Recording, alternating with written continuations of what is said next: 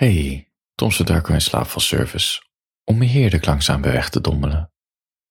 Vandaag, vanavond, wil ik het hebben over of je je gevoelens nog wel herkent. Voor je gaat slapen. Ik weet niet hoe het met jou zit als je wakker wordt, maar er was trouwens een tijd dat ik mijn telefoon niet mijn slaapkamer innam, maar een of andere manier ligt hij elke keer op mijn nachtkastje. En bij wakker worden is het eerste wat ik doe, die telefoon oppakken. En niet zozeer om te kijken, ja oké, jij zo. ik open wel Instagram.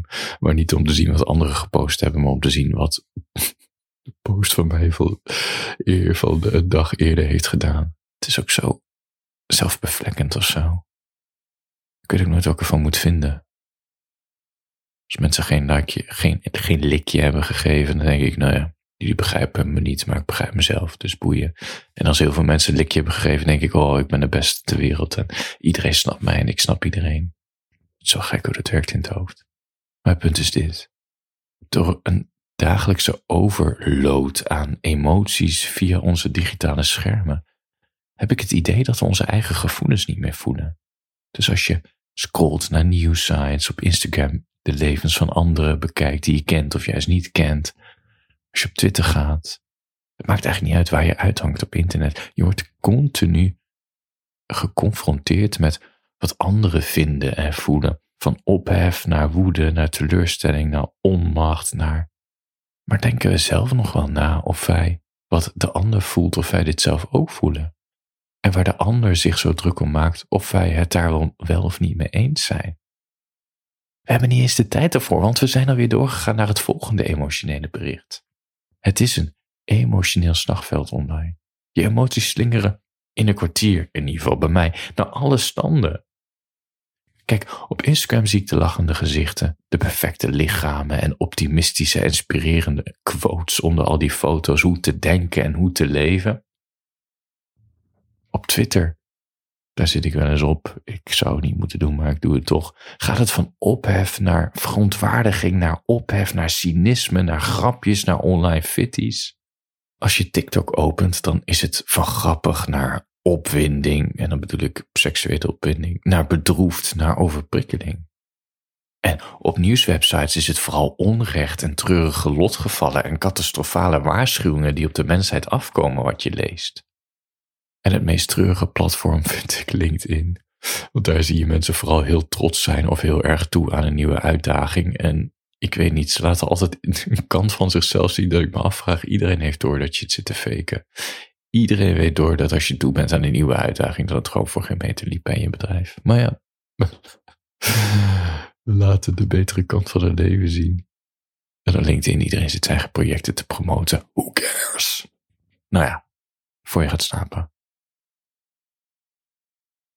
Dit heeft gevolgen dat we continu andermans emoties opnemen via dat schermpje. Want dat is het erge, weet je. Als je in een ruimte zit elke dag met mensen, dan pik je natuurlijk ook emoties op. Maar met die mensen heb je nog een band. En dat via het scherm, dat is allemaal zo ver weg. Maar we nemen het op. Politici en opiniemakers die bespelen ons elke dag met wat we moeten voelen via dat scherm. En dat heeft echt drastische gevolgen. Ik ga nu niet de conspiracy kant op, maar ja, ik wil zeggen maar, maar het heeft helemaal niks met conspiracy te maken. Kijk bijvoorbeeld naar Groot-Brittannië. Context, ze zijn uit de EU, Europese Unie gestapt.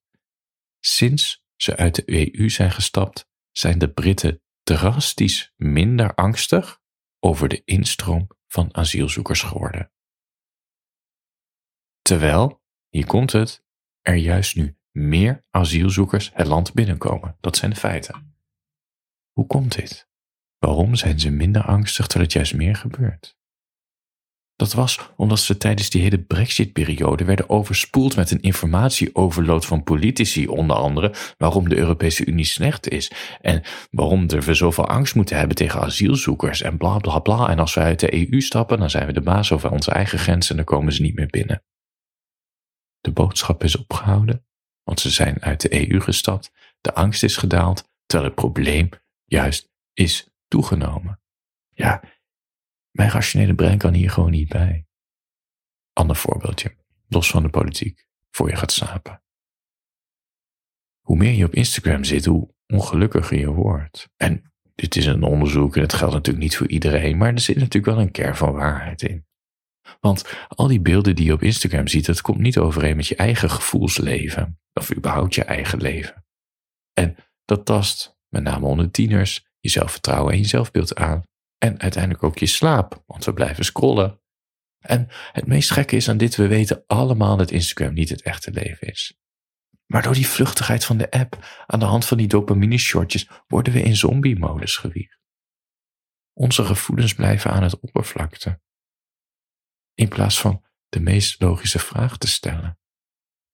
Om maar eens een rock-opera-band te quoten die ik echt nooit luister, de Queen. Is this real life or is this just fantasy?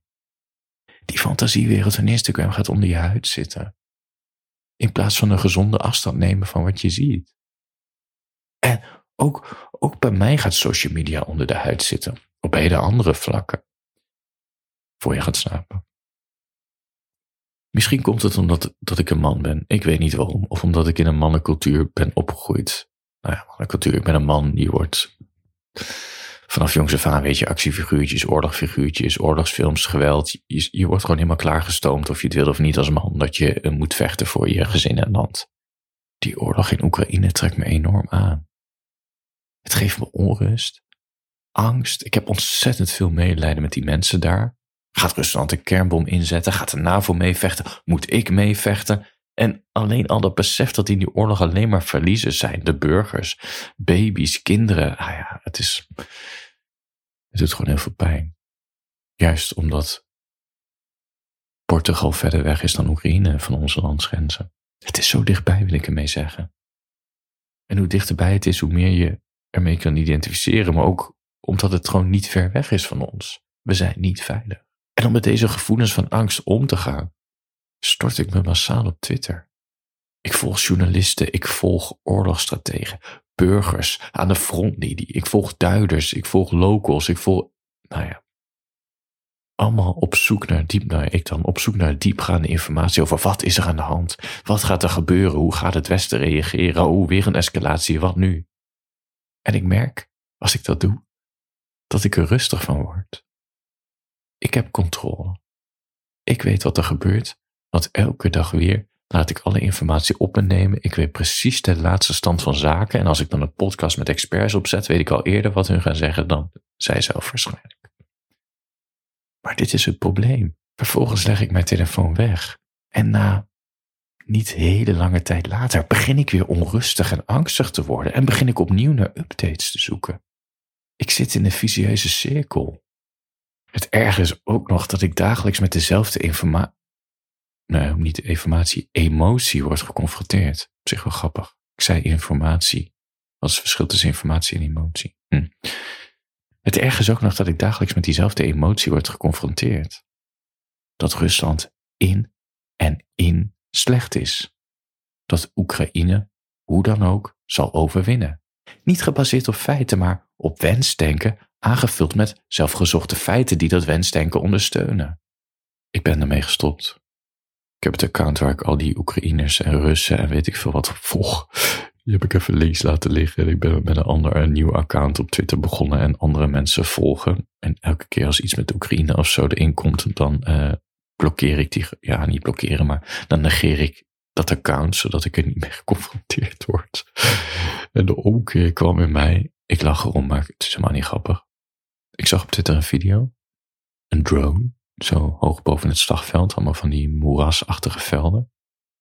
Die filmde een Russische soldaat die op zijn eigen tank klom. En daarna liet die drone een bom uit de lucht vallen. En je ziet, die bom gaat zo naar beneden, raakt de tank met, en meteen dat hij de tank raakt, pam, explosie. Tank spat uit elkaar. En je ziet die Rus echt tientallen meters de lucht invliegen. Echt tientallen meters op, in Hollywood ziet het er echt spectaculair uit. Dit zag er bijna komisch uit. Wat het niet is. Tientallen meters de lucht in, echt omhoog zo. En dat lichaam zomaar draaien, draaien, draaien. Het was alsof je keek naar een pop. En daarna kwam het op een huis terecht. En ze hadden onder die video zo'n grappig muziekdeuntje gedaan. En in de comments zag ik alleen maar juichende mensen. En als iemand zei, hey, het is allemaal leuk en aardig dat we aan de kant van Oekraïne staan, maar die Russische soldaat is ook maar gewoon een mens. Werd hij keihard gecorrigeerd. Zij zijn de slechterikken, eigen schuld, dikke bult en uh, ze hebben dit gedaan en dit gedaan. En hoezo dat? Dit, dit, dit is waanzin. Dit is gewoon waanzin. Kijk, oppervlakkig gezien zag ik wat ik wilde zien. De Russen die verslagen worden door hun eigen domheid. Maar als ik hier langer over nadenk, wint een andere gedachte. Waarom kijken we met z'n allen online naar videobeelden van vechtende soldaten en juichen we als de tegenstander doodgaat? Dit is geen spel. Dit zijn mensen die vechten voor de waanzin van wereldleiders. Ik, ik wil niet juichen bij videobeelden waar mensen worden gedood. Of die nu aan de goede of de slechte kant staat. Het komt niet overeen met hoe ik in het leven sta. Ik wil het gewoon niet zien. Nou ja, sindsdien zit ik nauwelijks meer op de Twitter-account. Ik moet zeggen, ik heb af en toe nog wel slechte dagen, ga ik toch kijken. Maar over het algemeen, ik heb het nu onder controle. Het enige wat ik nu toelaat is dat ik heel af en toe, ook niet meer elke dag, maar misschien twee, drie keer in de week een podcast luister met meer duiding. En dat zit veel minder, dat gaat minder over emoties en meer over feiten. Uiteraard westers perspectief feiten, maar het zit meer op de strategie. Voor je gaat slapen. Je hebt zo'n acteur die, ik, ja, ik denk wel dat je het kent. Ik denk dat je die acteur kent. Al betwijfel ik of je weet hoe, wat zijn naam is. Het zijn films uit de jaren zeventig. Maar goed, als je films uit de jaren zeventig hebt gezien, dan is de kans groot dat je deze films hebt gezien. Het, is de, nou ja, ja, ja, misschien is het een mannenfilm, maar echt waar. Als je van cinema houdt, zet The Godfather op, telefoon weg en wordt drie uur lang in een wereld gezogen. Het is, die film is perfectie. Het is echt perfectie.